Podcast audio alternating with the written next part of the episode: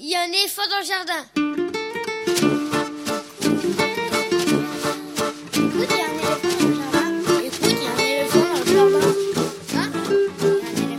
Bonjour, bonjour à toutes et à tous. Euh, Véronique Soulet au micro pour l'actualité culturelle des enfants, petits et grands en Île-de-France. Une émission pour tous les adultes qui n'ont pas oublié qu'ils ont d'abord été des enfants. Chaque semaine, écoute, il y a un éléphant dans le jardin vous fait découvrir artistes, créateurs, initiatives, médiations qui offrent aux enfants de quoi nourrir leur imagination et leur curiosité. En tout cas, ce qui nous semble original, réussi, intéressant, avec des reportages, des chroniques, des interviews, des lectures, concoctées par les chroniqueurs de cette émission et moi-même. Aujourd'hui, avec moi au fil de l'émission, Elsa Gounod pour sa chronique littéraire et Lionel Chenaille pour sa lecture. Au programme, le spectacle musical Dracula par l'ONJ, l'Orchestre national de jazz, sera sur scène le dimanche 5 décembre à Vincennes. Je vous avais déjà présenté le livre disque il y a quelques semaines et c'est donc l'occasion d'y revenir en compagnie de son directeur artistique Frédéric Morin. Ce sera dans quelques instants. Du tac au tac, c'est notre chronique mensuelle en collaboration avec le site La Maromo, une pastille sonore pour laquelle, cette fois-ci, l'illustrateur Sébastien Pelon répond à nos questions pertinentes et impertinentes. Ce sera dans une cinquantaine de minutes. Livre encore avec pour terminer grand livre pour petites personnes, la chronique hebdomadaire d'Elsa Gounod, libraire jeunesse à Paris, suivie de la lecture de Lionel Chenaille. Comme toujours, vous pouvez suivre l'actualité de l'émission sur les réseaux sociaux, Facebook, Instagram. Il y a un éléphant dans le jardin. Écoutez et vous abonnez au podcast sur toutes les applications habituelles, les grosses comme les petites, ou directement sur Podcastix. Tous les liens sont maintenant regroupés à l'adresse suivante, linktree slash un éléphant dans le jardin. Et bien sûr, émission est en réécoute sur le site de la radio aligrefm.org. Écoute, il y a un éléphant dans le jardin. C'est l'émission qui ouvre des fenêtres sur l'actualité culturelle des enfants. Nous sommes ensemble pour bien plus d'une heure et c'est le bonheur.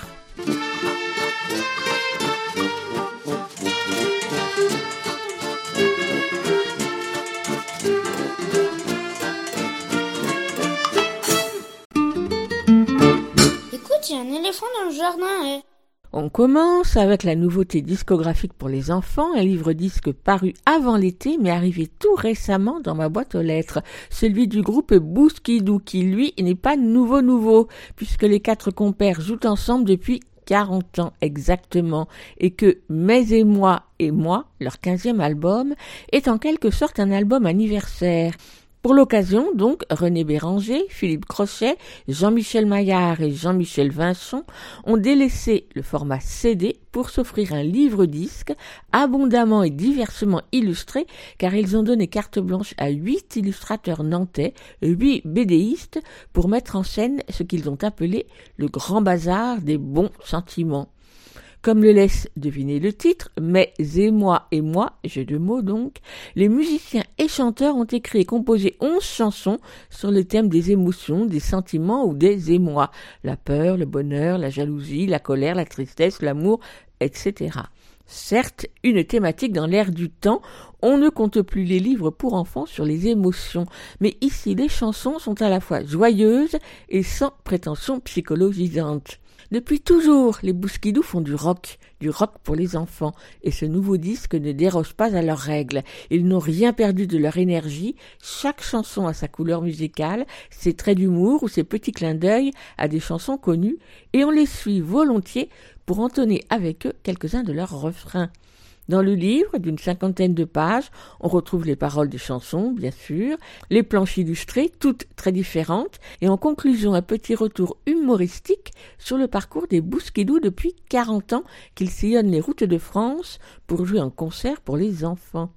En cette fin d'année, les Bousquidou jouent surtout du côté de la Bretagne, mais quand même, ils seront mercredi prochain, 1er décembre, après-midi, à la salle André Malraux à Fleury-Mérogis pour faire danser les enfants avec leur concert Viens faire le bal. Mais et moi et moi par Bousquidou, un livre-disque édité par les Skids. Il coûte 15 euros. Toutes les infos sont sur le site bousquidou.com. Et la chanson qu'on écoute, c'est Le dégoût.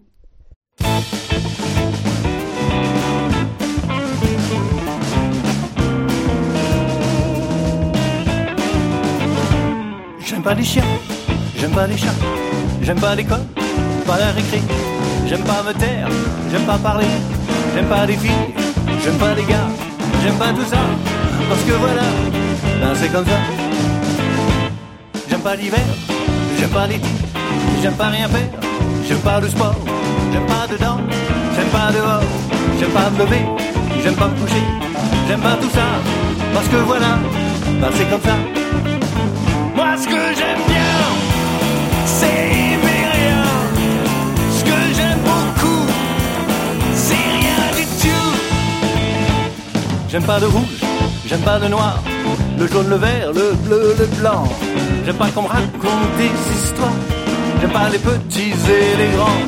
J'aime pas tout ça, parce que voilà, ben c'est comme ça.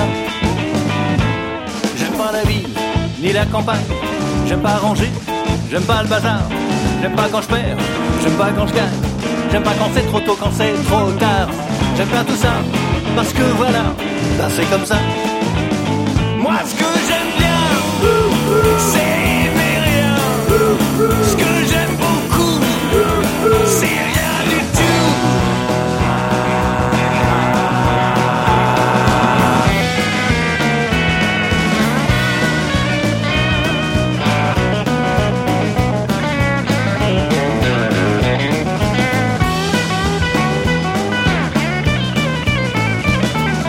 rien, Il aime rien.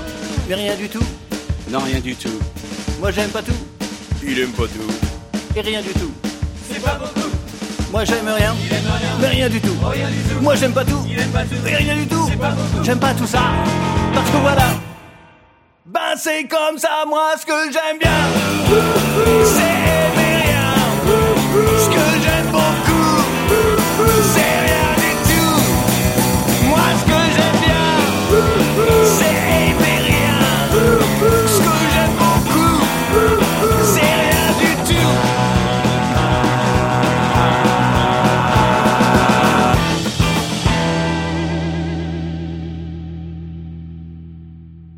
Je vous l'avais déjà présenté il y a quelques semaines, le livre-disque Dracula par l'Orchestre national de jazz, dont c'est la première création jeune public.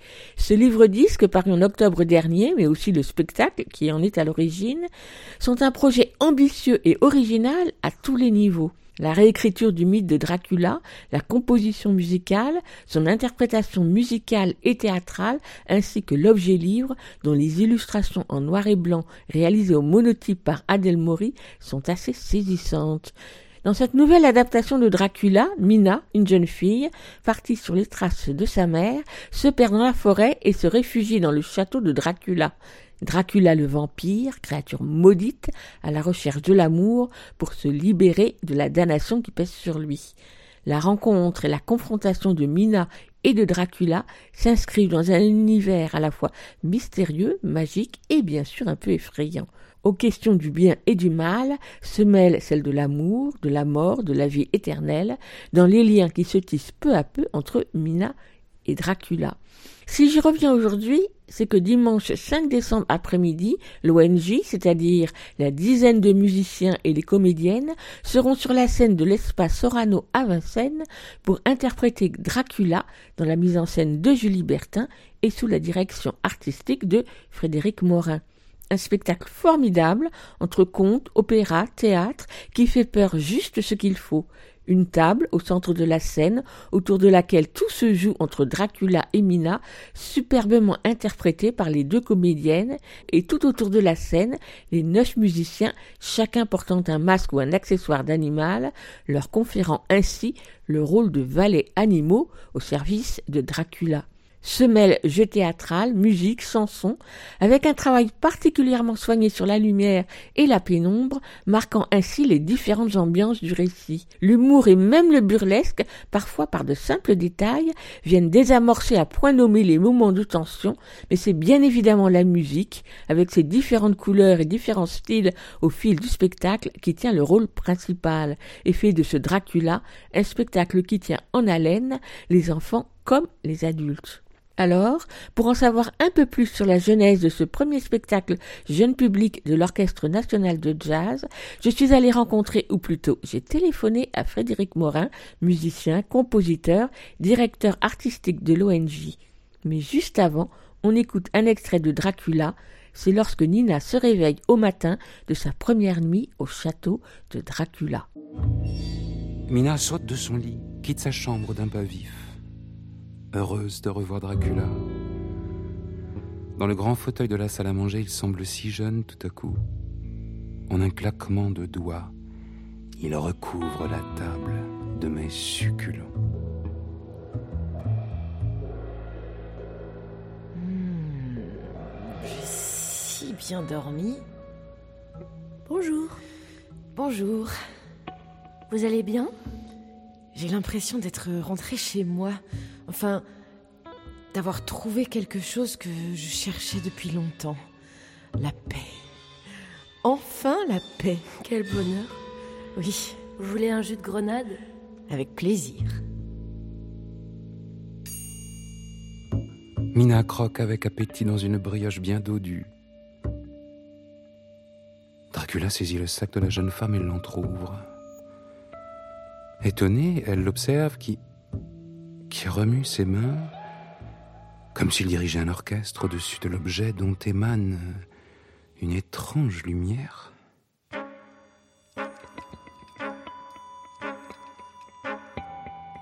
Qu'est-ce que vous faites? J'apprends à mes valets animaux à faire se rencontrer la lune et le soleil. Dans mon sac? Oui. Fermez les yeux, Mina. Fermez les yeux et dites-moi ce que vous rêveriez de voir. Hmm. Dites. Alors dites.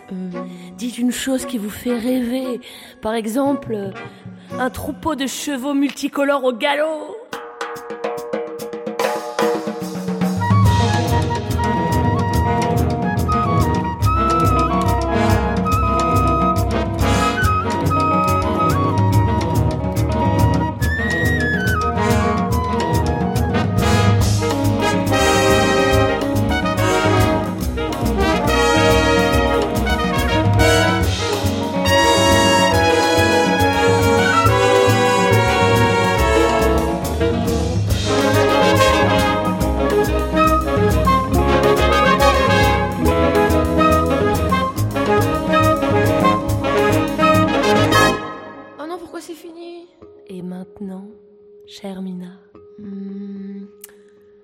Une ribambelle de petits crabes qui dansent la java au fond de la mer du Nord.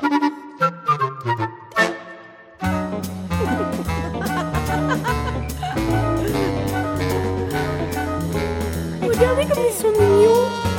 Incroyablement Leur mignon. petite danse tout à fait en rythme. Ah, et la petite famille là qui danse. Et leurs pinces qui s'ouvrent et se ferment. Oh, regardez celui-là, il a mis des lunettes de soleil.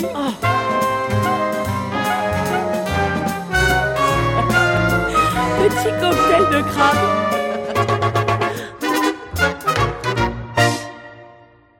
Et maintenant, chère Mina, Hmm. Des montagnes.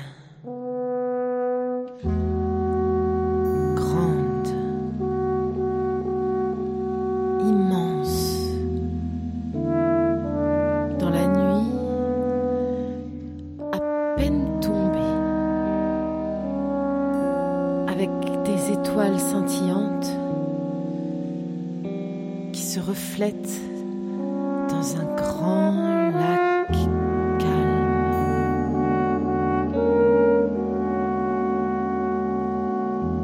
Dracula et Mina se rapprochent irrésistiblement jusqu'à se tenir tout près l'un de l'autre. La main de notre vampire vient effleurer la joue de la jeune femme qui se tourne doucement vers lui. Frédéric Morin, ma première question, qu'est-ce qui vous a donné envie de faire une création pour le jeune public? Alors, la principale, euh, une des principales raisons, c'est que on évolue dans un milieu musical dans lequel euh, on se plaint toujours du fait que c'est assez difficile de rajeunir le public et qu'on a globalement un public du jazz qui est plutôt un public euh, vieillissant. C'est une réalité sociologique, hein, je veux dire, c'est pas un fantasme. Et bien pour amener euh, une nouvelle génération à écouter d'autres formes de musique que les musiques auxquelles ils sont exposés en permanence euh, vient, euh, on va dire, le rouleau compresseur de l'industrie musicale. Un des axes simples, c'est déjà de s'intéresser à eux et de leur proposer un spectacle qui soit dans un format qui leur permette euh, d'être abordable, voilà, qui, qui permet aux, aux spectateurs euh, plus jeunes de pouvoir se confronter à ces musiques et d'être attirés par euh, ce spectacle, alors que on le sait, c'est plus difficile de les amener sur un musique, sur un spectacle pardon entièrement musical. Donc c'est vous, vous dirigez l'ONG depuis 2019. Oui. Et si j'ai bien compris, la, la création pour Dracula, elle est partie tout de suite. Oui, alors on, l'a mise en œuvre euh, en 2019. Ça a été assez long à construire hein, parce que c'est un spectacle dans lequel il y a de la musique, mais il y a aussi euh, deux comédiennes et puis il y a une mise en scène. Donc c'est un spectacle qui a été assez long à, monter. Mais oui, on a souhaité le, le mettre en œuvre tout de suite. Et alors qu'est-ce qui vous a donné envie de choisir Dracula?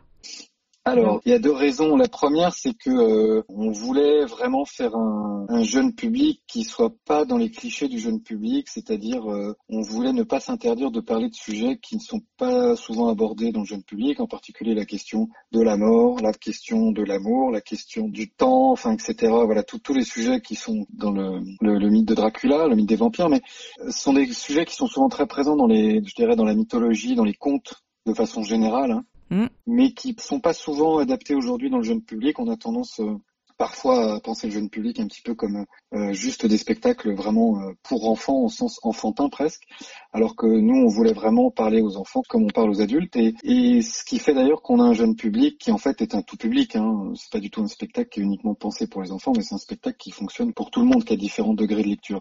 Et puis la deuxième raison, c'est que euh, Dracula c'est un c'est un mythe qui est vraiment, euh, enfin la question des vampires ça existe dans toutes les civilisations, il y a ce mythe-là qui existe euh, de créatures comme ça qui vivent la nuit, qui se nourrissent du sang des autres, etc. Donc euh, c'est un mythe que les enfants connaissent tous, qui est, qui est assez, je dirais, universel. À partir de quel texte vous avez travaillé? À partir du texte original ou des versions cinématographiques?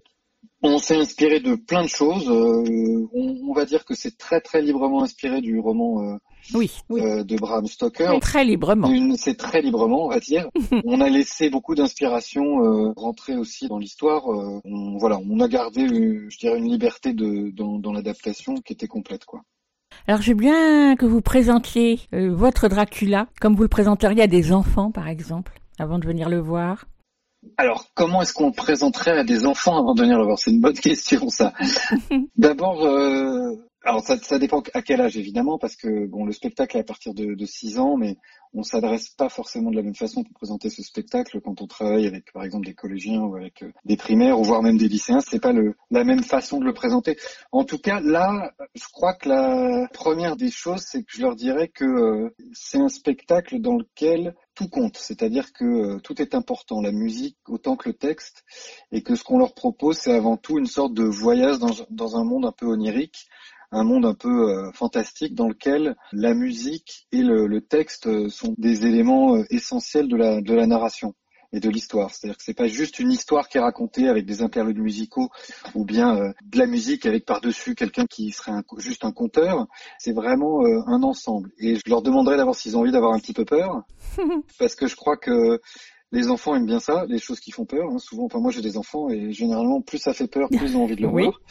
Donc euh, je leur dirais évidemment que ça fait peur, mais qu'en même temps c'est un spectacle et que quand on est sur une scène de dans un spectacle, tout ça c'est un monde imaginaire et que c'est chouette de se faire peur ensemble, sachant que finalement on, joue à se faire peur et on raconte des histoires qui font peur, mais au final, euh, voilà, à la fin du spectacle, on a eu peur, on a rigolé et ça nous laisse comme ça plein de choses dans la tête, mais tout ça n'est qu'un spectacle.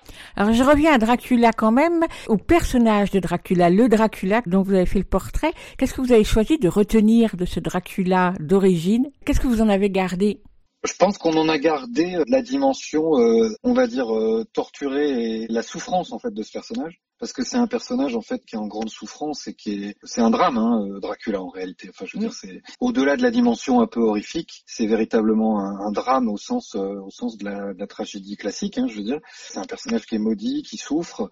Donc ça je pense que c'est très présent. Par contre on en a fait un Dracula un peu plus euh, comment dire un peu plus cyclotimique, c'est-à-dire que le Dracula de Stoker, en tout cas, ou, très souvent dans les films, ce sont des personnages qui sont uniquement dans une dimension comme ça, euh, dramatique et, horrifique, tout simplement. Le nôtre de Dracula, il a une dimension peut-être un peu plus fantasque et un peu plus euh, extravagant, c'est-à-dire c'est aussi un personnage qui euh, presque dans notre spectacle, il a parfois un regard sur lui-même et il joue de ce personnage et il devient presque drôle à certains moments du spectacle parce que euh, on joue sur cet aspect euh, comme ça euh, de grand personnage qui essaye de faire peur mais qui en fait est, ce qui, ce qui rejoint la dimension dramatique, hein, mais qui en fait est un personnage euh, très fragile dans le fond, malgré sa puissance, parce qu'il est, c'est un personnage qui, qui souffre. Ça crée euh, au final un, Dracula qui n'est pas juste tout en noirceur et en, c'est pas une caricature d'un Dracula noir et sombre et, dangereux, c'est aussi euh, à des moments, un, je dirais un pauvre monstre égaré, quoi. Et donc dans le spectacle et dans le livre disque aussi d'ailleurs, donc le seul autre personnage qui est là, en tout cas sur scène avec lequel il est en relation, c'est c'est cette jeune fille qui est à la recherche de sa mère. Oui, tout à fait. Alors ça, c'était un choix qu'on a fait assez vite au début. Bon, il y a, deux comédiennes, une qui interprète Mina, l'autre qui interprète euh, Dracula. On aurait pu faire intervenir d'autres personnages, mais c'était pour nous, à la fois, ces deux personnages nous suffisaient à raconter euh, cette histoire. Ils étaient suffisants puisqu'il y a d'autres personnages qui interviennent entre guillemets dans l'histoire, mais qui sont évoqués, euh, en particulier la question de la place de la mère de Mina. Mais on n'avait pas besoin de les incarner sur scène. Et puis euh, l'autre chose, c'était aussi pour des questions de voilà, c'est un spectacle sur lequel il y a neuf musiciens, deux comédiennes neuf musiciens et musiciennes et deux comédiennes. Euh, on pouvait pas faire un spectacle avec 15 ou 20 personnes sur le plateau euh, parce qu'il y a des questions d'économie d'échelle. Et puis il y a une autre, un autre élément aussi, c'est que ça se perçoit pas forcément dans le livre disque parce que le livre disque est une adaptation de, enfin une adaptation, c'est la transcription fidèle du spectacle. Mais je veux dire, on n'a pas la scénographie sur le plateau. Les musiciens qui, les musiciennes qui sont sur le plateau jouent le rôle des valets animaux de Dracula et euh, même s'ils n'ont pas de texte, euh, ils font partie vrai, véritablement du décor du spectacle. C'est-à-dire c'est pas un orchestre de fosse qui joue de la musique pendant que euh, deux comédiennes lisent leur texte. Ils sont sur scène avec avec Dracula et Mina et ils participent à la scénographie de ce spectacle et à la dramaturgie de ce qui se déroule. Donc voilà, on savait qu'on avait aussi ces valets animaux qui étaient présents et qui sont pour le coup des personnages qu'on a totalement inventés par rapport à l'histoire de Dracula, hmm. qui sont en fait des animaux qui ont été capturés par Dracula et qui que Dracula a transformés en humains et dont il a fait ses esclaves. Voilà. Et il faut dire que les musiciens avec leurs masques sur scène sont assez rigolos. Oui, c'est vrai qu'on a choisi de leur mettre un petit accessoire à chacun. Certains ont, un masque euh, d'animal, donc ont juste une veste ou qui rappelle l'animal euh, qu'ils sont censés incarner. Voilà. On, a essayé de s'amuser un peu avec ça aussi. La mise en scène, en tout cas la scénographie, est impressionnante parce que il y a tout un jeu de lumière. Je trouvais que les lumières étaient très importantes dans votre spectacle. Et puis euh, cette table centrale autour de laquelle tout se passe agrandit le spectacle, je dirais. Oui, alors c'est vrai que c'est pas souvent dans le jeune public quand il y a une histoire, on est souvent dans une euh, dimension parce qu'aussi c'est plus facile. Hein, on est souvent dans une dimension euh, une personne qui compte une histoire et puis un orchestre qui l'illustre ou qui joue avec ça. Euh, nous, on a choisi que ce soit vraiment comme une pièce de théâtre en fait. Donc euh, il y a une scénographie, euh, la lumière évidemment. Bah, pour Dracula, c'est important qu'il y ait de la lumière parce que c'est un spectacle dans lequel il y a beaucoup de pénombre, mais aussi à des moments il y a beaucoup de lumière. On ne pouvait que jouer avec ça sur un tel spectacle. Ce qui est certain, c'est que c'est ce que je disais au début pour présenter ça aux enfants, c'est que c'est vraiment c'est vraiment un spectacle complet. C'est-à-dire que je le redis, on n'est pas dans une forme comptée d'une histoire. Enfin, vous avez vu le spectacle, vous avez vu que les comédiennes, elles, sont à 100% euh, dans l'incarnation de leur personnage, quoi. Ah, ça c'est clair et qu'on le voit au moins dans leurs yeux et sur leur visage combien elles sont, elles sont dans le spectacle. Alors, pourquoi vous avez choisi que ce soit une femme qui incarne Dracula? Alors, ça s'est fait de façon, en fait, euh, c'est une question qui est intéressante parce que il y a beaucoup de gens qui pensent qu'il y, y a, un choix, euh, comment dire, une sorte de volonté de prôner un message mais en, fait, en réalité, c'est presque plus intéressant la façon dont ça s'est fait. Ça s'est fait parce que on voulait vraiment que ce soit à l'origine, c'est Estelle Meyer qui a créé le rôle avec nous, qui a écrit le texte avec Milena Tchergoz.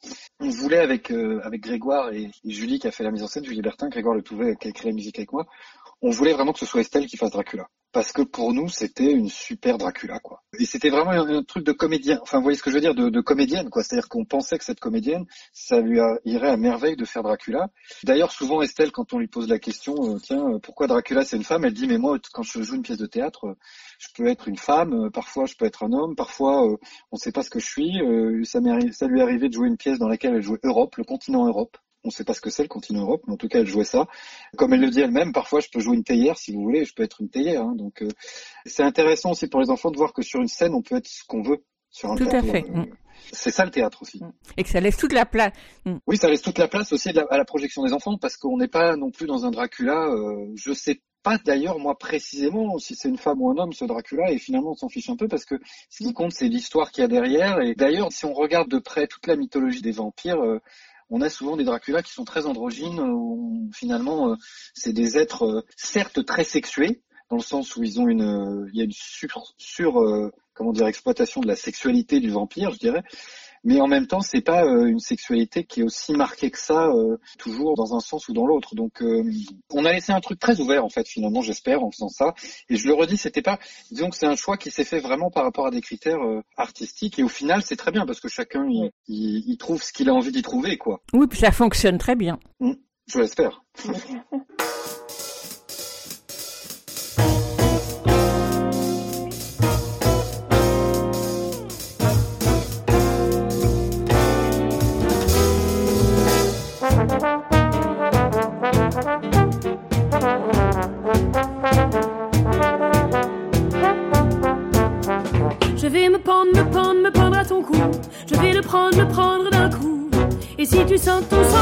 qui s'échappe, laisse-toi faire que je te drape. Je te préfère sous ma carte.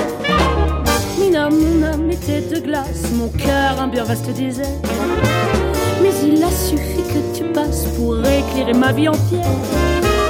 Je veux être un noble mortel pour me nourrir de ton odeur. Je veux être un homme charnel pour ta caresse et tes douceurs. Je vais me pendre, me pendre, me pendre à ton cou. Je vais le prendre, le prendre d'un coup. Et si tu sens ton sang, ton sang qui s'échappe, laisse-toi faire que je te drape. Je te préfère sous ma carte. Je veux que tu laisses ma main faire frissonner ta peau de pêche. Poser ma tête sur ton sein et dans ton cœur sentir la brèche. Je veux manger tout de ta chair, je veux ronger jusqu'à tes os. Ton âme sera mon dessert, et enfin viendra le repos. Se pendre, se pendre, se pendre à mon cou. Il veut se mettre, se mettre à genoux. la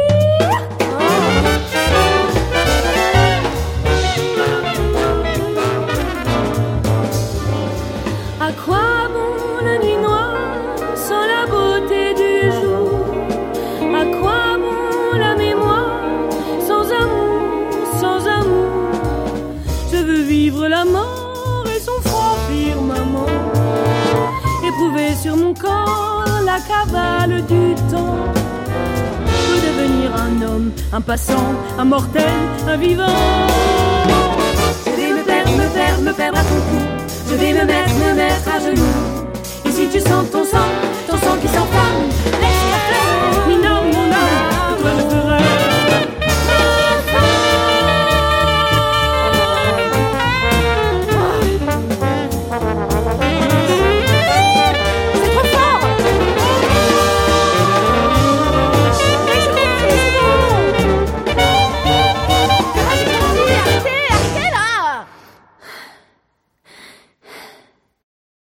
écoutez Aligre FM sur 93.1.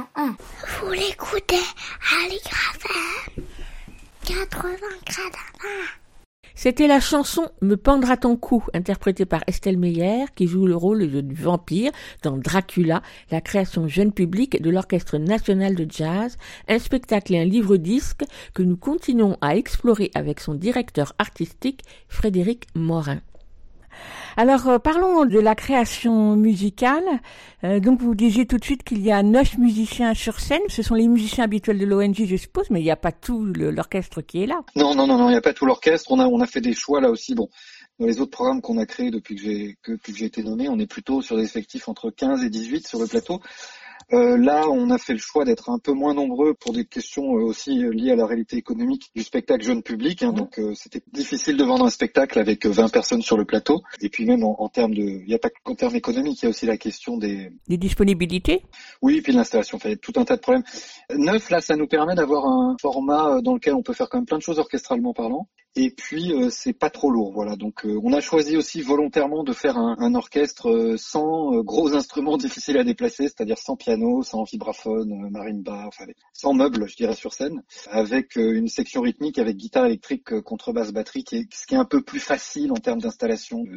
C'est un orchestre qui est un petit peu plus mobile, un peu moins lourd que ce qu'on fait d'habituellement. C'était aussi une volonté. Mais néanmoins, on a quand même trois bois, enfin trois saxophones, flûte, clarinette, quoi et euh, trois cuivres, ce qui permet orchestralement de faire des choses qui sont quand même intéressantes. Vous disiez tout à l'heure que tout est mêlé entre la place du conteur-narrateur euh, en voix off, enfin qui est là mais qui est en voix off, les comédiennes sur scène avec des parties qui vont être euh, chantées, et puis donc euh, la musique. La musique, elle, qui est parfois intégrée au récit, parfois toute seule, parfois avec la narration par-dessus, avec aussi évidemment, qui sont très notables, des couleurs musicales très différentes selon les parties du récit. Alors comment vous avez travaillé élaboré tout ça?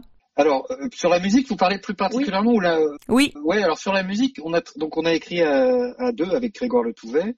On s'est donné une liberté totale de, dans l'écriture. Et je crois que tous les deux, on était très contents d'une chose, c'est que la forme du spectacle, la fur et à mesure de l'écriture, la forme que ça prenait, ça nous permettait d'aborder plein de choses musicalement qu'on n'aurait pas pu aborder dans un programme, je dirais, classique, c'est-à-dire dans l'écriture d'un programme purement musical. Euh, il y a souvent la question de la cohérence euh, du programme, donc euh, on peut pas passer de choses comme ça. là, dans le Dracula, on s'est autorisé. Il y a plein de styles musicaux qui sont joués. Et finalement, ça marche bien parce que pour les enfants, ça leur donne et pour tout le public globalement, ça donne une sorte de kaléidoscope comme ça il y a plein de choses qui sont évoquées. Il y a des choses qui sont, euh, vous l'avez dit, il y a quatre chansons dans le spectacle.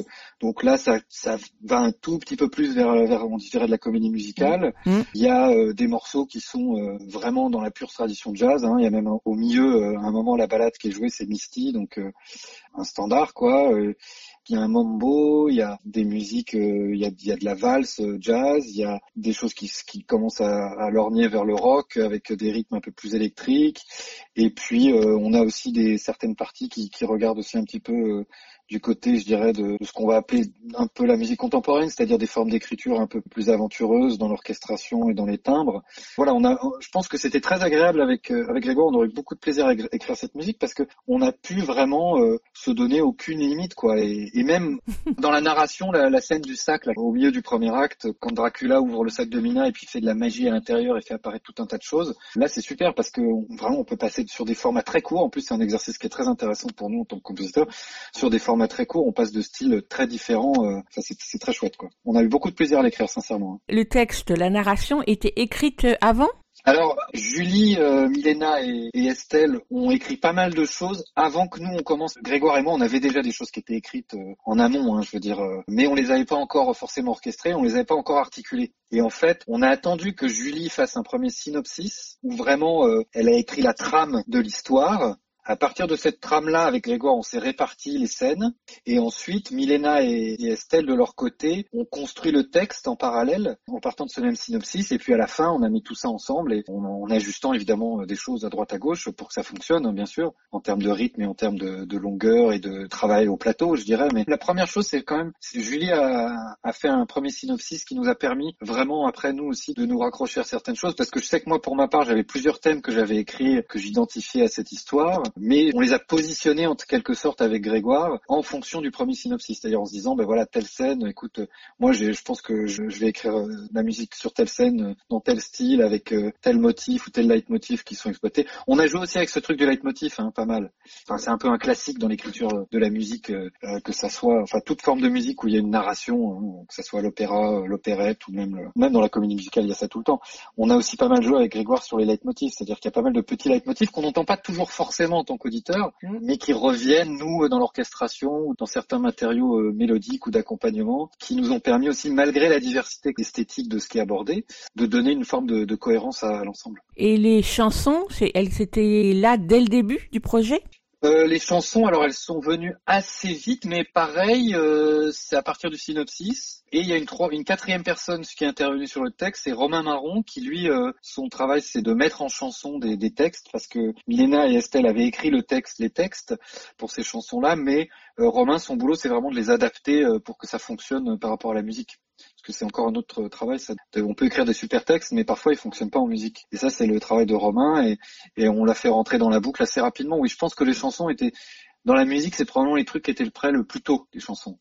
Frédéric Morin, j'ai bien qu'on parle justement maintenant du, du livre disque. Alors d'abord, j'ai trouvé que c'était un projet sacrément culotté parce que c'est un très beau, c'est un très beau livre, aussi bien au niveau de l'objet, de la qualité du papier, des illustrations, et puis donc avec euh, ce CD. Donc pour vous, euh, ça allait avec le spectacle? Il fallait que l'objet soit aussi beau que le spectacle? Oui, ça c'est certain que Bon, il y a, y a, des choses magnifiques hein, dans les livres disques, euh, enfin jeunesse, il y a des trucs super, mais je trouve que souvent euh, dans les illustrations, ça va parfois vers des choses un peu, un peu faciles, un peu, un peu formatées, je dirais euh, jeunesse, c'est-à-dire il faut pas que ça fasse trop de vagues, etc. Nous, on n'a pas choisi ça du tout. On s'est dit, on va faire un livre qui aussi va faire un petit peu peur. Et on a eu la chance de rencontrer Adèle euh, Maury, euh, donc qui avait gagné le, prix Jeune Talent à Angoulême en 2020.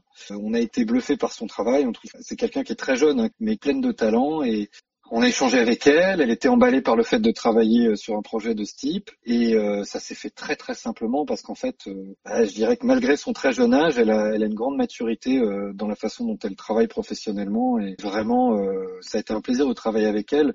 C'est elle qui nous a fait la proposition. Au début, c'est vrai que Adèle, le travail qu'on connaissait d'elle, c'était un travail qui était colorisé, qui était plutôt avec des couleurs d'ailleurs très très vives. Quand elle a gagné Angoulême, c'était vraiment des couleurs comme ça très vives. Et puis, euh, elle, a, elle, a, sorti un ouvrage euh, qu'elle a autoproduit elle-même, qui est de aussi. C'est elle, quand elle a commencé à travailler au bout de quelques semaines sur le projet, à faire des esquisses, qui nous a dit mais non, en fait, ce, projet-là, il faut faire, euh, il faut que ça soit de la gravure et il faut que ce soit du noir et blanc, parce qu'en fait, il y avait beaucoup plus de profondeur, comme c'est de la gravure qu'elle a réalisée il y a beaucoup plus de profondeur sur les dessins en noir et blanc que si on les avait euh, colorisés. Et c'était vraiment a posteriori, c'était vraiment le, bon choix. Et d'ailleurs, on l'a suivi là-dessus. Hein, je veux dire, on a tout de suite compris que c'était elle qui avait la meilleure euh, vision de tout ça. Ça donne au final un objet qui porte le spectacle encore dans une autre dimension. C'est pas une adaptation aussi du spectacle au sens, elle a voulu retranscrire exactement le spectacle. Ah non, pas on du tout. On l'a vraiment laissé dans une liberté totale. Mais enfin, c'est un peu pareil, moi, que si on me demande d'écrire de la musique pour un spectacle, ce que je trouve euh, super bien, c'est de pouvoir euh, avoir la liberté d'aller un peu où on a envie d'aller. Et là, là, c'est ce qu'on a fait avec elle. On lui a vraiment dit, tu as la liberté d'emmener ça où tu as envie de l'emmener. Et, et, au final, ça marche vraiment très très bien. Le spectacle fonctionne et en même temps, ce que Adèle a fait de son côté euh, fonctionne parfaitement, quoi. Oui, ce que je trouve intéressant dans ces illustrations, c'est qu'elles ne sont pas très figuratives, mais qu'elles sont au contraire très expressives. Ah oui, ça c'est certain. Mais ça, ça fait partie de son style. C'est-à-dire que ça ressemble finalement plus parfois à des, je sais pas comment dire, oui c'est ça, à des tableaux faits en gravure, à des, comment dire, euh... on n'est pas dans de la BD classique, ça c'est sûr. Pas du tout. C'est, ça ressemble plus à ce que, ce qu'on pourrait appeler un roman graphique ou je sais pas quoi, qu'à de la BD classique avec, euh... elle aussi, enfin, elle s'est autorisée à faire des choses, euh... même dans la pagination, euh, il y a une forme de liberté, quoi. Oui, parce qu'il fait plus de 80 pages, je crois, le livre. Donc. euh. Oui, oui, oui. Ah, c'est sûr que c'est un bel ouvrage. On est très content et je dois dire que on a fait imprimer ça en Italie. Hein. On n'a pas cédé aux sirènes d'aller faire imprimer ça très très loin pour que ça coûte moins cher. On est très content d'avoir réussi à trouver un imprimeur en Italie qui a fait un super boulot avec du très beau papier et on est très content. On est très content du résultat. Oui. Alors dans le livre, euh, toute la place est donnée à l'illustration.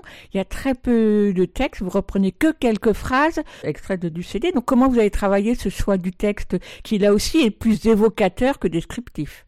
Oui, alors ça c'est vraiment un truc qu'on a fait ensemble avec Adèle, c'est-à-dire que on lui avait dit écoute, euh, te force pas à mettre euh, trop de texte parce que le texte peut avoir tendance à détruire graphiquement des choses. Hein. Ça peut être lourd le texte quand on dessine on en est arrivé assez rapidement à la conclusion que c'était pas mal d'avoir les chansons, le, texte des chansons, parce que euh, c'est des moments un peu clés et puis euh, les gens aiment bien souvent avoir le texte des chansons. Par contre, sur tout le reste, sur toutes les autres scènes entre guillemets, on a dit à Adèle, bah, écoute, euh, si tu as envie à certains moments de faire apparaître certaines briques de texte, tu peux les prendre, et puis si tu s'il y a des moments où il n'y a pas de texte, il n'y a pas de texte quoi. Et là, on lui a laissé vraiment carte blanche là-dessus.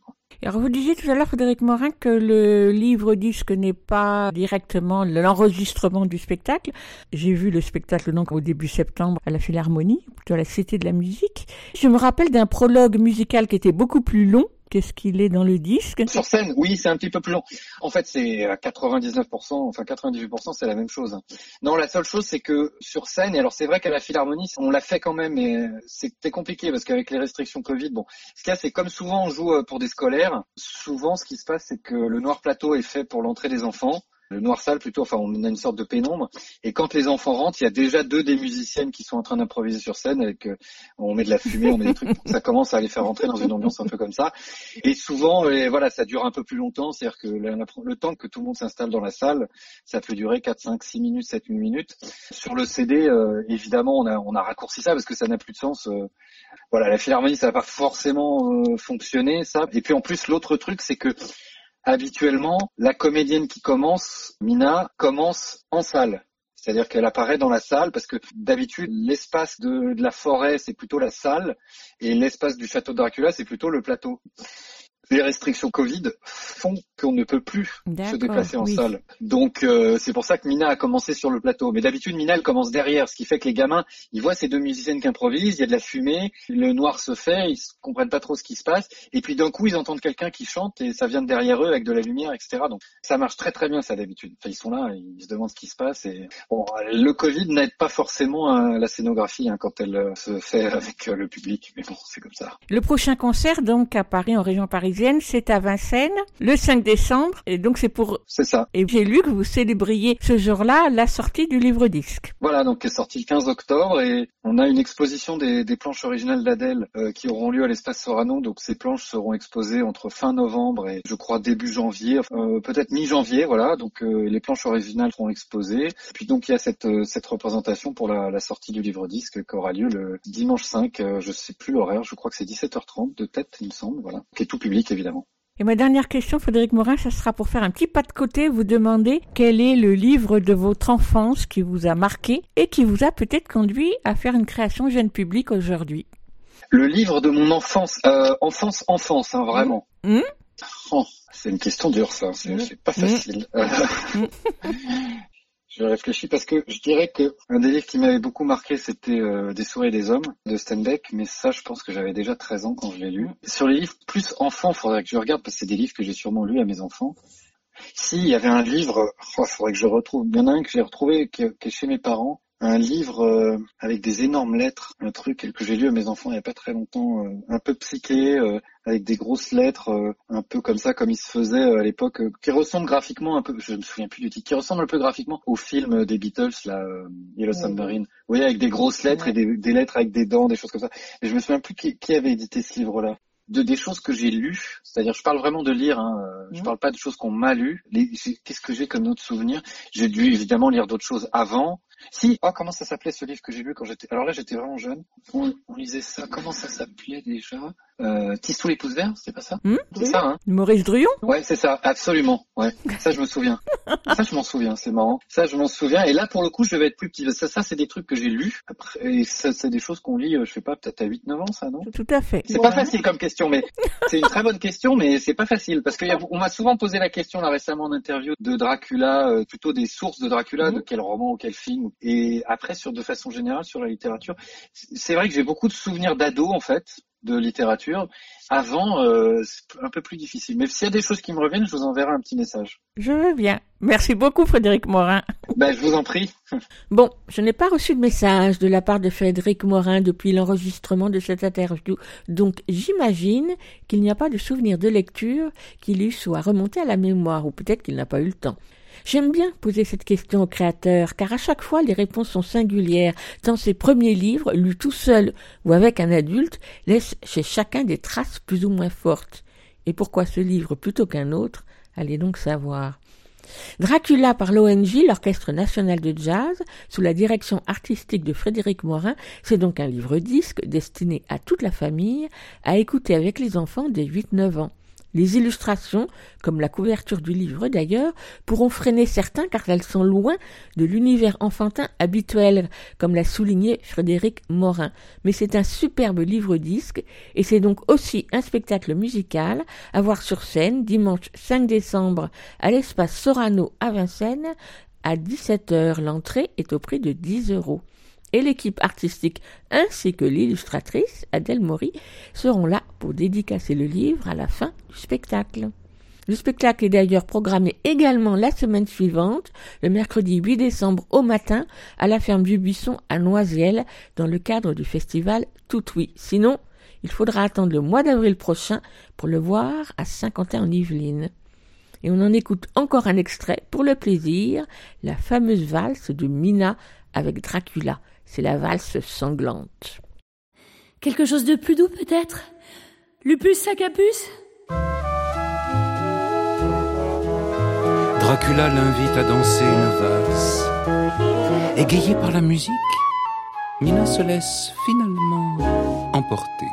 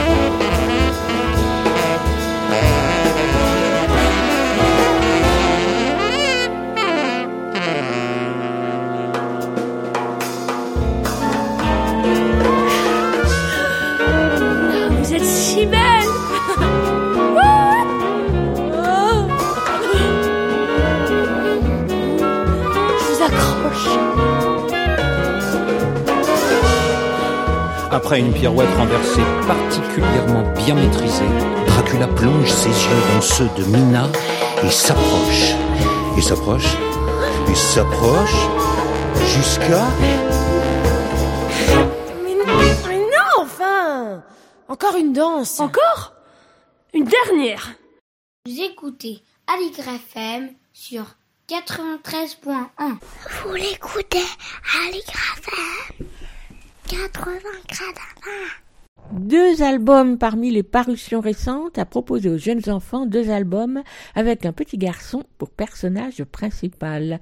Dans Jérémie et le vent, paru récemment aux éditions Glénat, Jérémie est un petit garçon inquiet en permanence, qu'un rien effraie, ou plutôt que tout effraie. Les chaussettes solitaires, les dinosaures en fuite, les fermetures éclairs coincées ou un lacet d'effets, mais plus que tout ça, il a peur, très peur du vent, car contre le vent il ne peut rien mais son amie Marguerite, qui elle semble n'avoir peur de rien, va l'aider à se sortir de la situation. Sur une thématique assez convenue, la peur incontrôlable et permanente vécue par certains enfants, l'autrice Pamela Butchart et l'illustratrice Kate Hindley, toutes deux britanniques, ont concocté un album drôle, enlevé et tonifiant où se mêlent habilement situations réalistes terre à terre et un fantastique débridé où tout est permis un grand coup de vent, et voilà Jérémie embarqué dans des aventures incroyables où il croise des pirates de mer avant de se sauver par hélicoptère. Pas de temps mort dans cet album, où l'humour de l'autrice, attentive aux détails saugrenus, se retrouve aussi dans les illustrations malicieuses aux couleurs chaudes de Kate Hindley. Celle-ci, d'un trait vif, enlevé, comme deux enfants aux bouilles toutes rondes et aux grands yeux expressifs qui les rendent bien sympathiques. La mise en page très variée change astucieusement quand on bascule sans un mot dans l'imaginaire. Voilà un album drôle et sensible et surtout sans commentaires bien pensants à sonner, ce qui n'est plus si courant aujourd'hui. Jérémie et le vent, texte de Pamela Butchard, illustration de Kate Hindley, un album traduit de l'anglais par Marguerite Dejoux, édité par Glénat. Il coûte 12,50 euros et il est à lire avec les enfants à partir de 4 ans.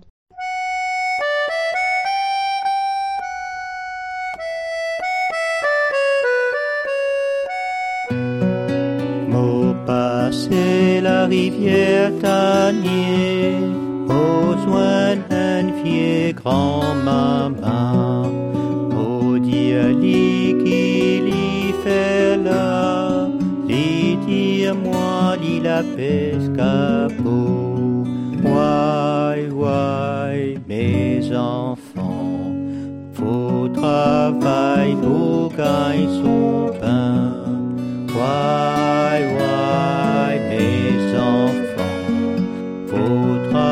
travailler pour gagner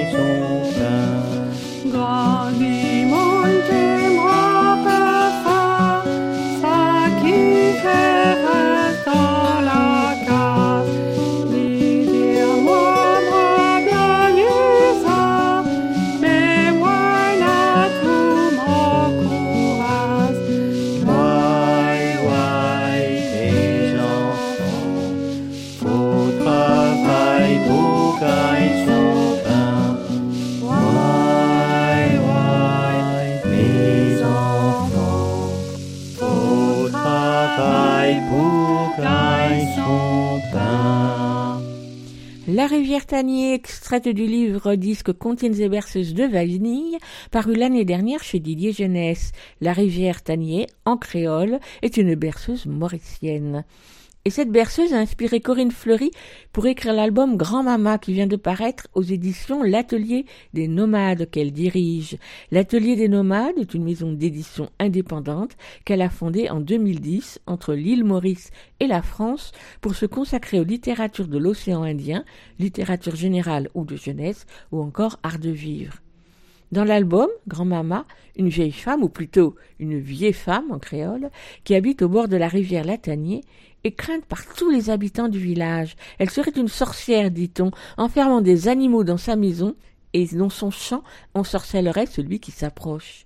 Il faudra alors toute la témérité du petit Malou pour s'approcher justement de sa maison et bien sûr réaliser que les bruits étranges entendus ne sont pas ceux qu'il croyait.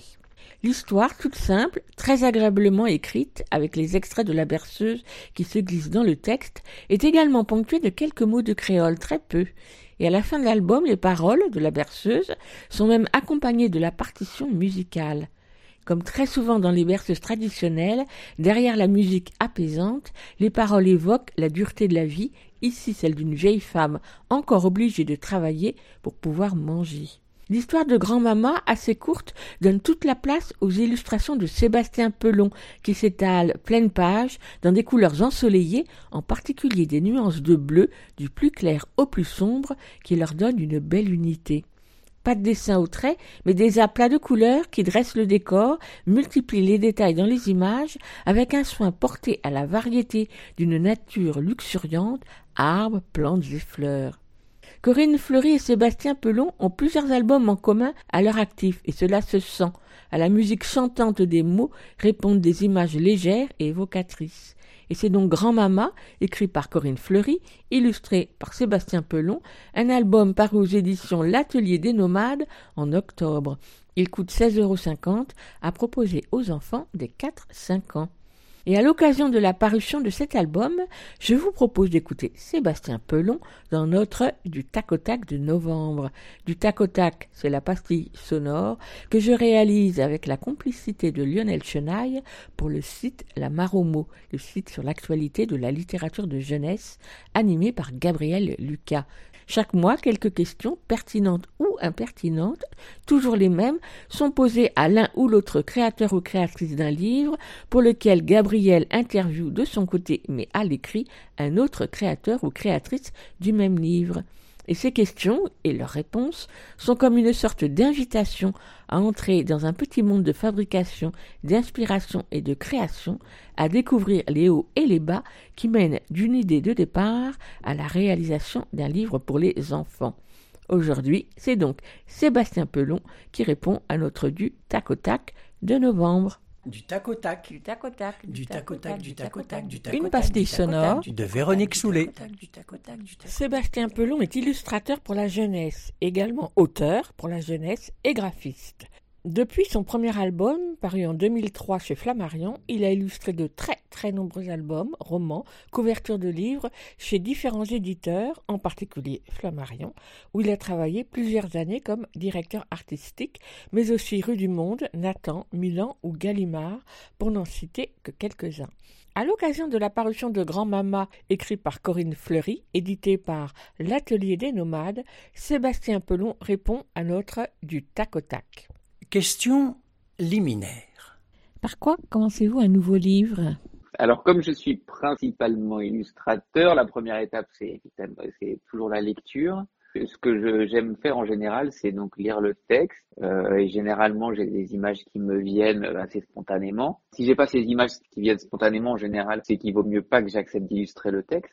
Et après, ce que j'aime bien, ça m'arrive de faire quelques petits dessins comme ça euh, immédiatement, euh, des dessins très rapides au format timbre-poste pour marquer comme ça quelques idées. Et ce que j'aime bien après, c'est souvent le laisser un peu reposer. Et ensuite, euh, plus concrètement, je me documente pas mal ensuite en fonction de l'endroit, du lieu ou de l'époque à laquelle ça se passe. Et ensuite, euh, j'attaque à proprement parler les crayonnés, c'est-à-dire le, découpage, la mise en scène, les cadrages, aussi beaucoup la recherche des personnages. Après, euh, ouais, c'est ça, il y a beaucoup de dessins autour de la création des personnages et, et des décors. Question prétentieuse. Quel est le livre dont vous êtes le plus fier? Alors je dirais que c'est mes petites roues, mes petites roues, qui est un album euh, que j'ai publié chez Père Castor Flammarion. J'en suis le plus fier parce que c'est le premier album que j'ai publié euh, également en tant qu'auteur. J'avais depuis longtemps envie de publier comme auteur également, j'avais des choses en tête. Cet album-là, en gros, m'a permis de me dire que j'en étais capable. À chaque fois, j'avais tendance à repousser. On a toujours un album à illustrer. Je pense que j'avais besoin de temps pour le faire. Cette fois, ça, ça s'est présenté. Et le fait de me dire que j'avais réussi à faire un album que j'avais dans la tête, euh, bah, j'en étais très content. Et c'est pour ça que je pense que c'est celui dont je suis le plus fier. Question impertinente. Quel est votre livre le plus raté? Je suis allé chez mes parents dans les Cévennes euh, pendant les vacances là et je suis retombé sur le tout premier livre que j'ai fait et alors euh, pour moi c'est une horreur. À la fois je- c'était mon tout premier livre donc j'étais à l'époque hyper content euh, même si je voyais certains défauts. Là maintenant je ne vois plus que des défauts. Je trouve qu'il y a plein de choses de- d'influence mal dégrossies, de, de choses techniquement pas réussies. euh. Question mélancolique. Quel souvenir gardez-vous de votre premier livre pour les enfants?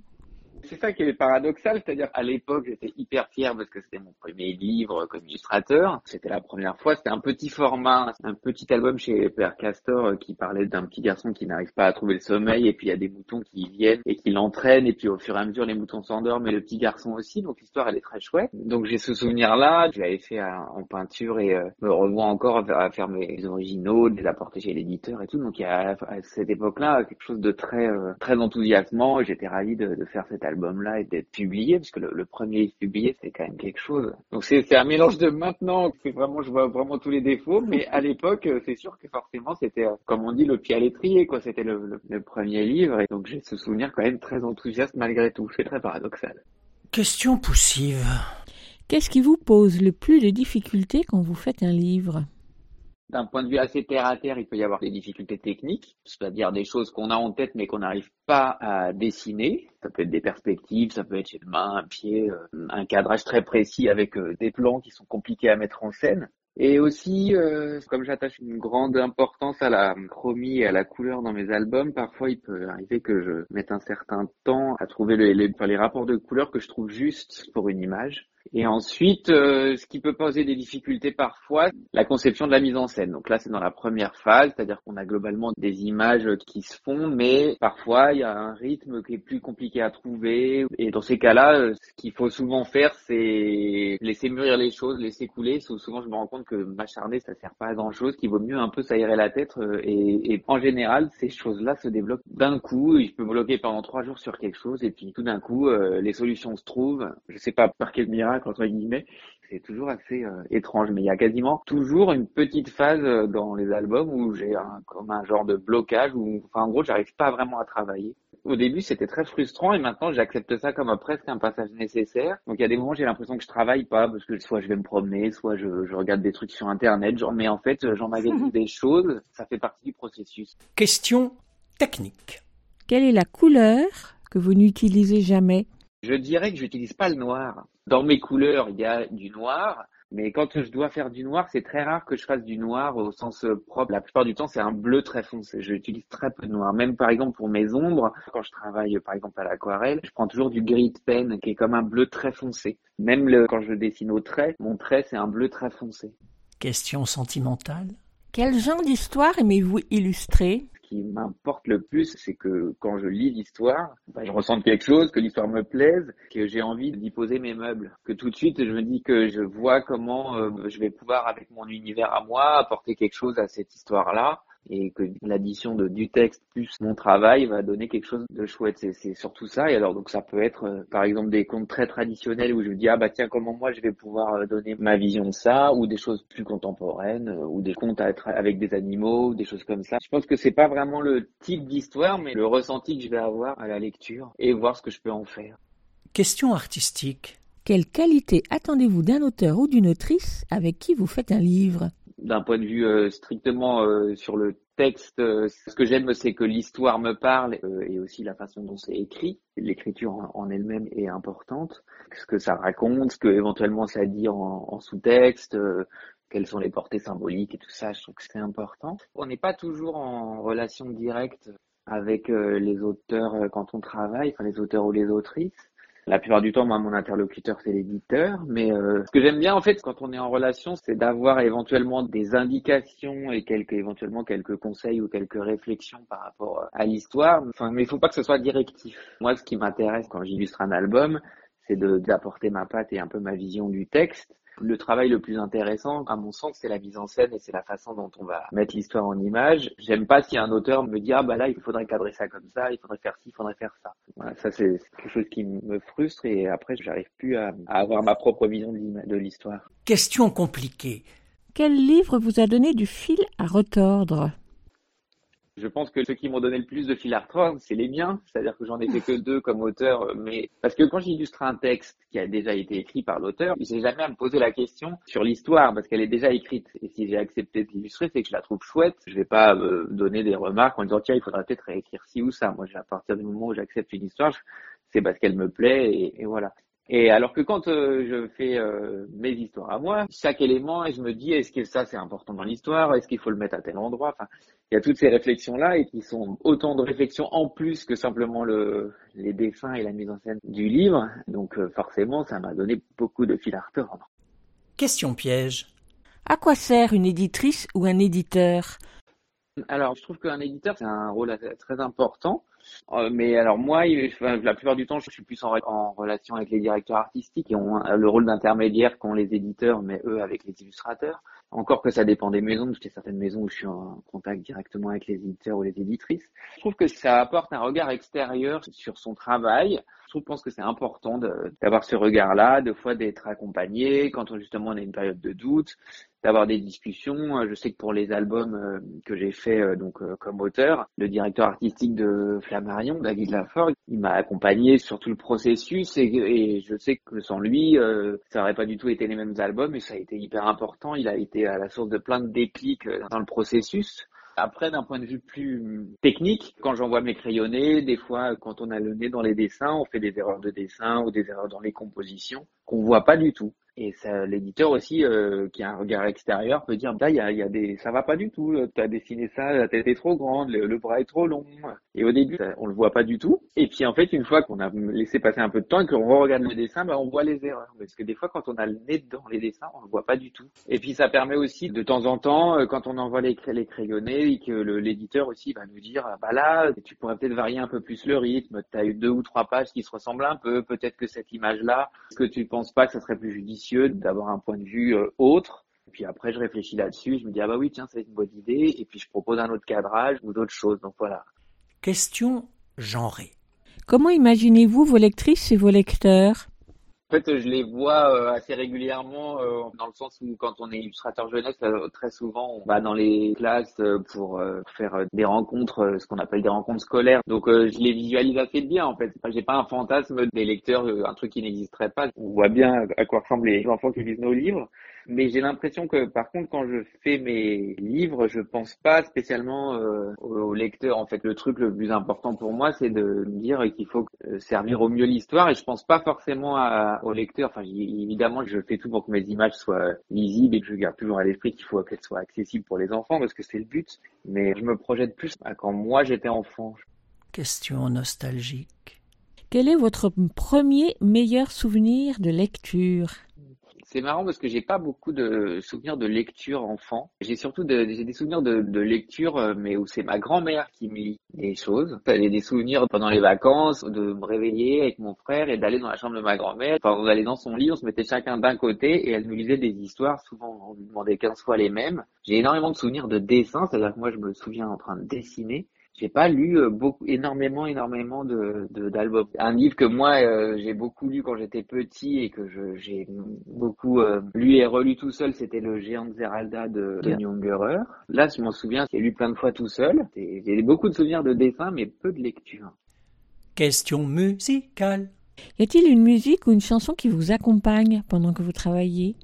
Il n'y en a pas une en particulier, c'est-à-dire que quand, quand je travaille, il y a différentes phases. Quand je suis en phase de recherche, euh, que je fais des crayonnés ou que je cherche des histoires ou des choses comme ça, j'écoute surtout des musiques instrumentales. Il faut pas que je puisse être perturbé par les paroles. Quand je fais des recherches comme ça, j'écoute beaucoup Nicolas Jarre, un compositeur euh, que j'adore. C'est rythmé, mais ça reste suffisamment entre guillemets en arrière. Et en fait, je m'appuie dessus, puis à un moment, je me crée ma bulle là-dessus. Et euh, j'ai beaucoup écouté ça pour faire mes albums. Et sinon, euh, j'écoute aussi pas mal de jazz au piano, par exemple, des choses comme ça. Et ensuite, une fois que j'ai trouvé les crayonnés, là, je vais pouvoir écouter soit la radio, c'est-à-dire des gens qui parlent, parce que ça fait comme une présence, parce qu'après, une fois qu'on fait la mise en couleur, c'est des fois un, un peu long et fastidieux, donc c'est comme si on avait des copains à côté qui parlent. Sinon, par moment où j'ai besoin d'un peu d'énergie, j'écoute beaucoup de rap, moi. Je me mets du rap assez fort, et comme ça, ça me redonne la pêche. Une question sérieuse. À quel moment avez-vous su que vous feriez ce que vous faites aujourd'hui?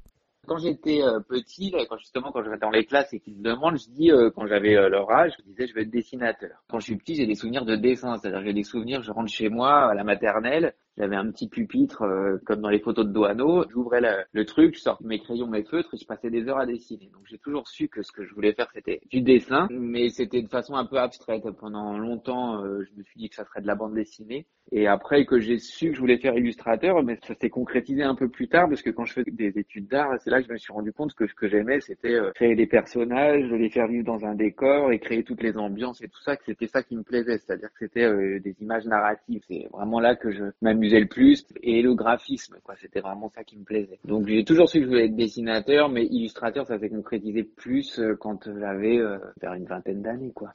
Question concrète. Quels sont les trois objets qui définissent votre lieu de travail? Bon, bah, il y a forcément, il y a, y a le bureau hein, sur lequel je, je m'appuie au sens propre et au sens figuré. Forcément un carnet et un crayon, hein, ça c'est quand même la base. hein. Le crayon c'est un peu l'extension de, de moi-même. Et puis il y a quand même, euh, je, je dirais qu'il y a quand même l'ordinateur ou la palette graphique. En fait c'est à la fois le techniquement ce dont je me sers le plus ces derniers temps, vu que je travaille en numérique. C'est aussi la fenêtre ouverte sur le monde, c'est-à-dire qu'avant euh, quand on, a, si on devait faire un livre, on allait à la bibliothèque pour faire des recherches ou des choses comme ça. Maintenant c'est vrai qu'Internet permet quand même de se documenter. euh, du coup l'ordinateur est quand même euh, dans mon espace de travail travail hyper important.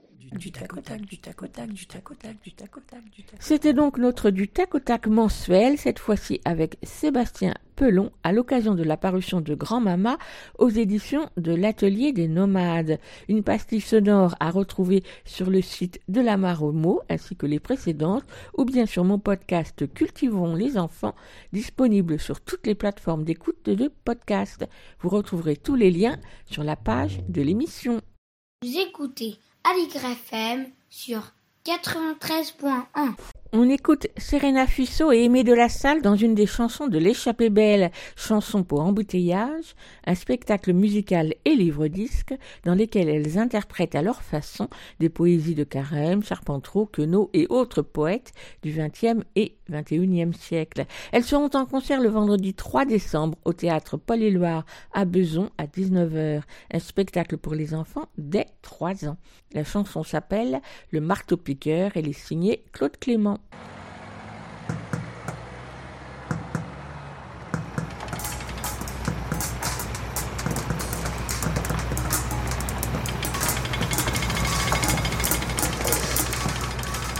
Tac tac tac tac tac tac tac tac tac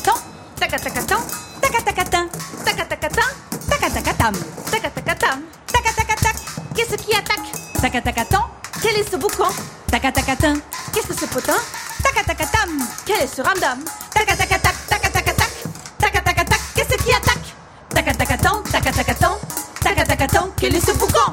Tacatacatin, tacatacatin, tacatacatin, qu'est-ce que ce potin? Tacatacatam, tacatacatam, tacatacatam, quel est ce ramdam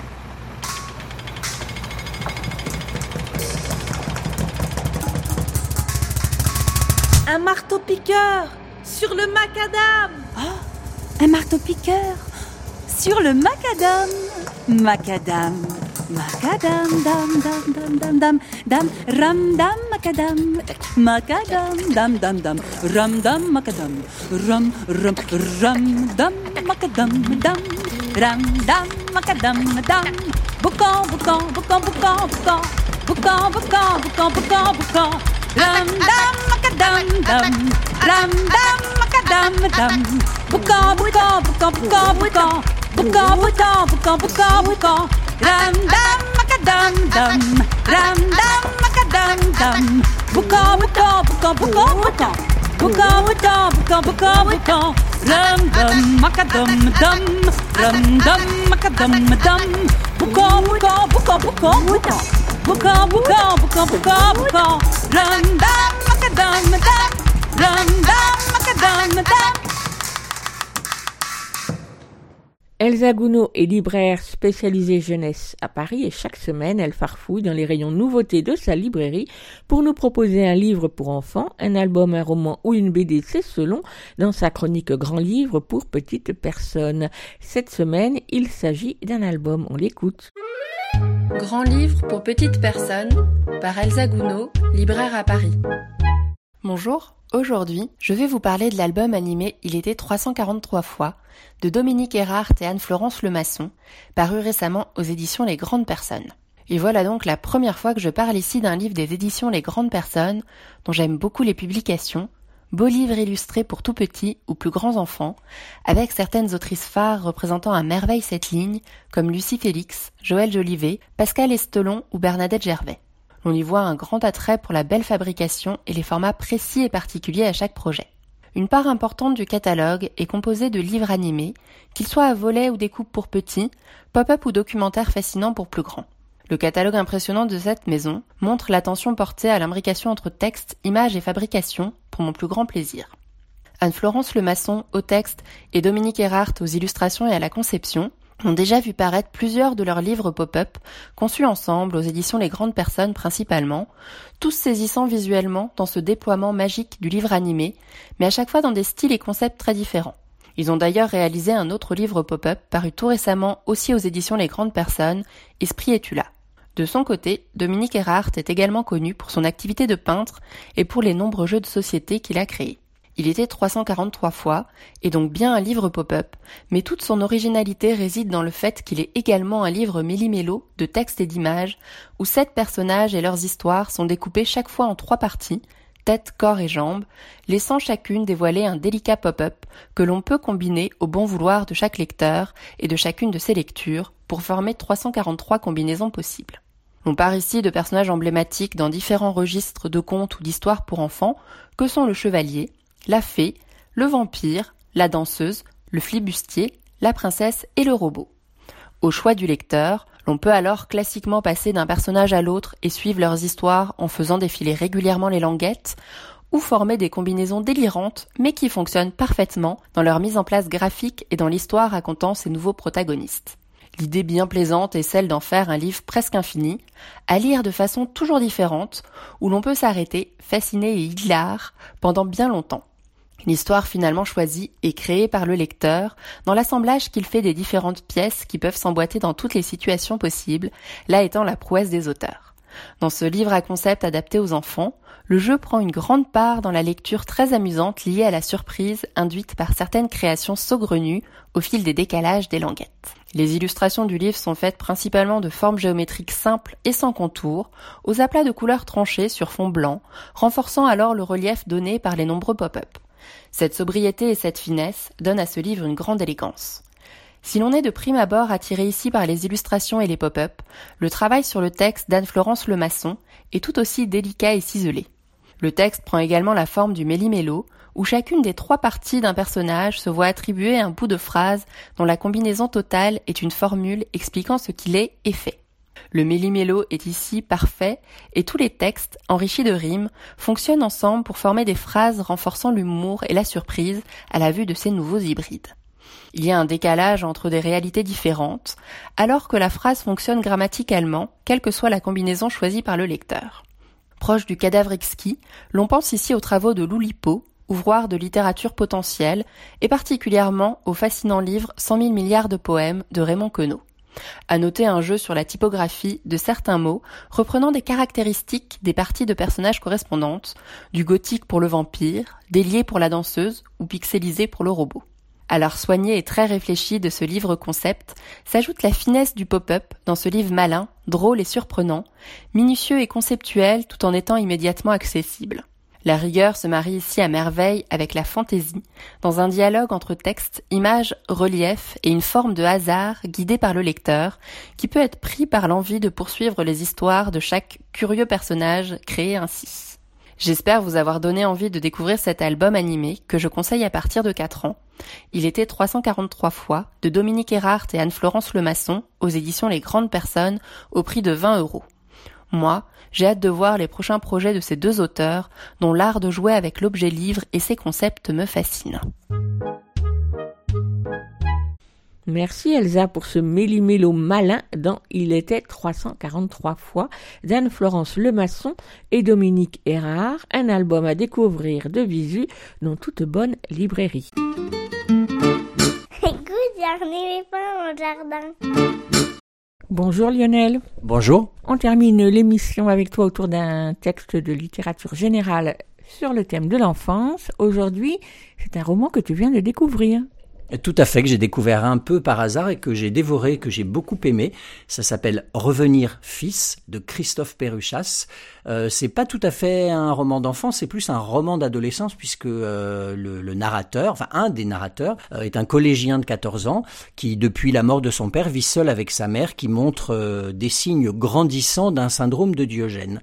Donc c'est un roman à deux voix, la voix de la mère, la voix du fils, d'abord en 1987 et ensuite 20 ans après. Ça s'appelle donc Revenir fils de Christophe Perruchas. C'est le tout début. Alors, c'est pas le tout, tout, tout début du livre parce que la première qui parle, c'est la mère, mais c'est la première fois que parle le fils. On t'écoute.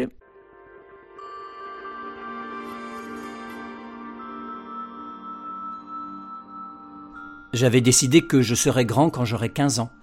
C'est bientôt, plus que quelques mois. Le docteur du collège dit que j'ai sûrement été obligé de grandir plus vite, rapport aux événements. Mais quand même, ça ne compte pas dans la date des 15 ans. Il n'y a pas si longtemps, avant mes 13, vers les 12 je dirais, mes parents prenaient très souvent la voiture le dimanche pour aller voir une tante ou un oncle, ou même des fois les deux, quand aucun n'était ni mort ni malade, ce qui devient de plus en plus rare à cause de l'âge. Les tantes et les oncles, c'est vieux, ça a des chiens blancs qui tournent au jaune et ça crache dans des tupperwares. À force de regarder Jacques Martin à la télé, de manger les cacahuètes du bar, l'après-midi était passé. Déjà, il faisait noir et les parents n'étaient pas rentrés. J'étais orphelin, c'est sûr. Ils étaient morts dans un accident. La voiture bousillée, bonne pour la casse.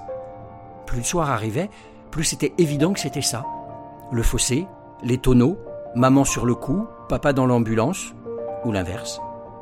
Et puis j'entendais la voiture qui faisait bouger la dalle en ciment de l'entrée, un bruit sourd pour chaque roue. Bizarrement, j'étais content de les voir, et en même temps déçu. Je n'allais pas commencer ma nouvelle vie, habiter tout seul, les voisins gentils, abattre toutes les cloisons de la maison pour que ça fasse une seule grande pièce avec tout dedans, mélanger la baignoire avec la cuisine, le salon et les chambres. Une fois, j'avais vu un reportage sur les obsèques, c'est les enterrements en fait, et il disait que ça coûtait cher la cérémonie, la pierre en marbre, la concession qu'on doit faire au cimetière. Bref, j'aurais sûrement dû vendre la maison, la voiture qui ne vaut plus rien à cause du choc. Alors, euh, la nouvelle vie sans argent, non merci. C'était aussi bien qu'il rentre. Souvent, dans ces dimanches où on dirait qu'il pleut tout le temps, il revenait très vite. Les oncles qui crachent étaient à l'hôpital avec leurs boîtes en plastique, les tantes qui piquent étaient de sortie. Je ricanais un peu à chaque fois. Pourquoi vous n'avez pas téléphoné avant pour voir? Pour mon père, le téléphone, ça servait à appeler la banque ou à prévenir un collègue en cas de pépin. C'est tout. Alors, il s'asseyait à côté de moi devant la télé et laisse-nous une place sur le canapé. Et riait quand les enfants répondaient à côté des questions avec des doubles sens. Je détestais ces dimanches. Mais quand c'est arrivé pour de vrai, ils sont devenus mieux que les dimanches qui ont suivi. J'étais en quatrième, tranquille, j'avais rien demandé à personne. Je faisais de l'espagnol pour la première année. La prof, cette brune, la bombe. Je me battais moins avec Hervouette à un gros en CPPN. Je commençais gentiment à fumer des Malboro toutes rouges, les camels c'est pour les babes. J'étais déjà un peu amoureux de Sophia, je crois, qui s'habillait toujours en noir comme les cures. Je jouais au foot à la récré, je faisais l'imbécile en EMT, et puis mon père est mort. Au début, on ne comprend pas bien ce que ça veut dire maman qui pleure quand on rentre le midi. Je n'allais plus à la cantine à cause des épinards et des œufs qui, à mon avis, ne sont pas du tout faits pour aller ensemble. Le téléphone avait sonné vers les 11h30. Pour une fois qu'il sonne, forcément, le choc. Votre mari, madame, état critique. La voiture, un virage, un pylône, sur la route de Boye. La mère, à l'époque, je disais maman, maintenant c'est compliqué. La mère m'a attrapé, à peine je rentrais pour me déposer en larmes chez la voisine. Son mari a un gros, toujours habillé avec des survêtements à la limite du propre, mais gentil quand même. L'a emmené dans sa voiture à l'hôpital de Nantes. Comme dans mes histoires du dimanche, il est mort dans l'ambulance. Je crois que c'est un peu de ma faute, même si c'était un mardi. Euh, comme quand on fait une commande au restaurant et que tout y est sauf le coca à la place de l'orangina.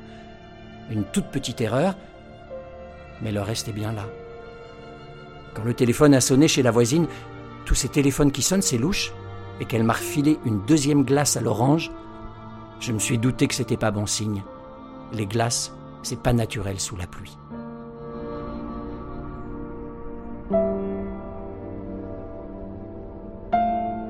Tu nous rappelles le, le titre de ce roman, Lionel? Alors, ça s'appelle Revenir fils de Christophe Perruchat et c'est paru aux éditions du Rouergue en 2021.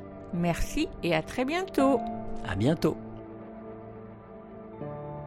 Écoute, il y a un éléphant dans le jardin, c'est fini pour aujourd'hui.